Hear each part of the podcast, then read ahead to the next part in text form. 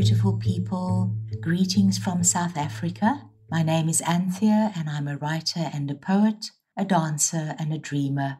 I'm also a visionary thinker.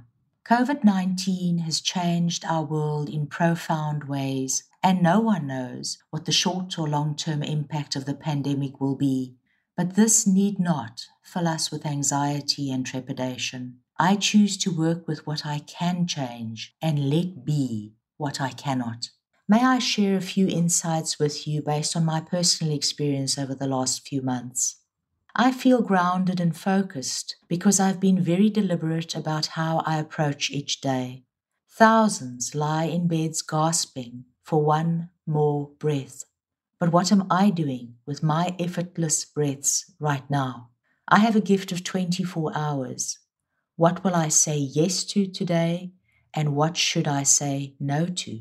My resilience and ability to cope with the demands of life during and after lockdown will be determined by the countless choices I make today. When my life is out of whack and I'm exhausted, I cannot live my best life. I need to treat my own heart, mind, and body with compassion and kindness.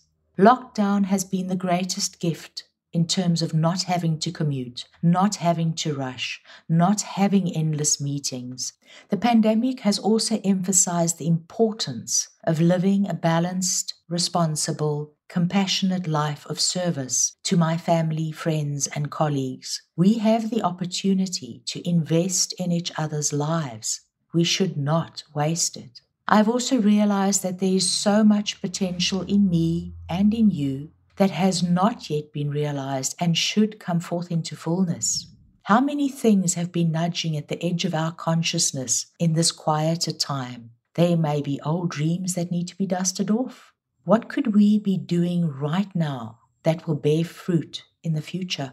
My intention from day one of lockdown has been to step into the field of possibility with more boldness. Despite being on the shy side, I'm actively planting seeds of abundance and I'm expecting a good harvest. Humor heals. Find things to laugh about every day. Do playful things. Be light-hearted. This does not mean I do not weep over the tragedies and heartbreak playing out all over the world. I do. I've often wondered in this time what would happen if the entire world had the opportunity to have a good long cry? When last did you experience the cleansing healing of tears? None of us will walk away from this pandemic unscathed. We will be forever changed. But in what way? This time calls for clear headedness. It calls for pragmatism, discernment. We need to be the voice of reason. I have learnt to relinquish the need to control circumstances. The law of detachment says that everything is exactly as it needs to be right now.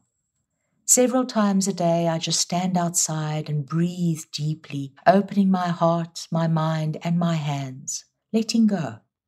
I'm inspired again because ultimately life remains a magical adventure for as long as we have it. But we cannot just drift mindlessly along.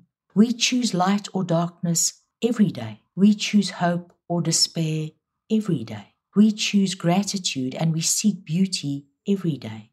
I guess we all have at times had to shed obsolete ideas, habits, beliefs, patterns, and ways of doing things.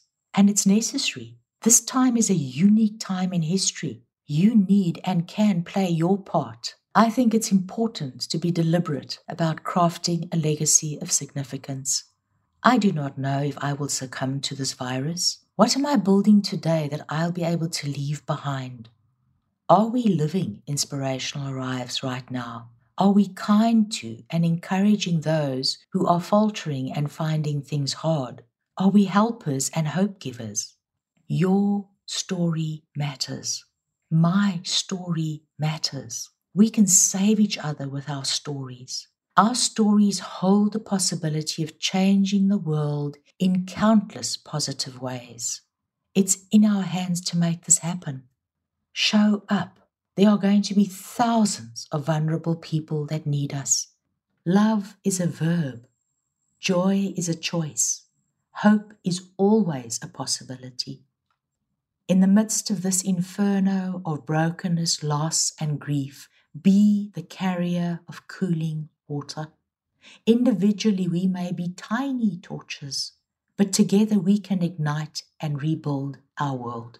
Let our generation be remembered for taking the opportunity to live differently, to choose differently, to reinvent and re envision our world.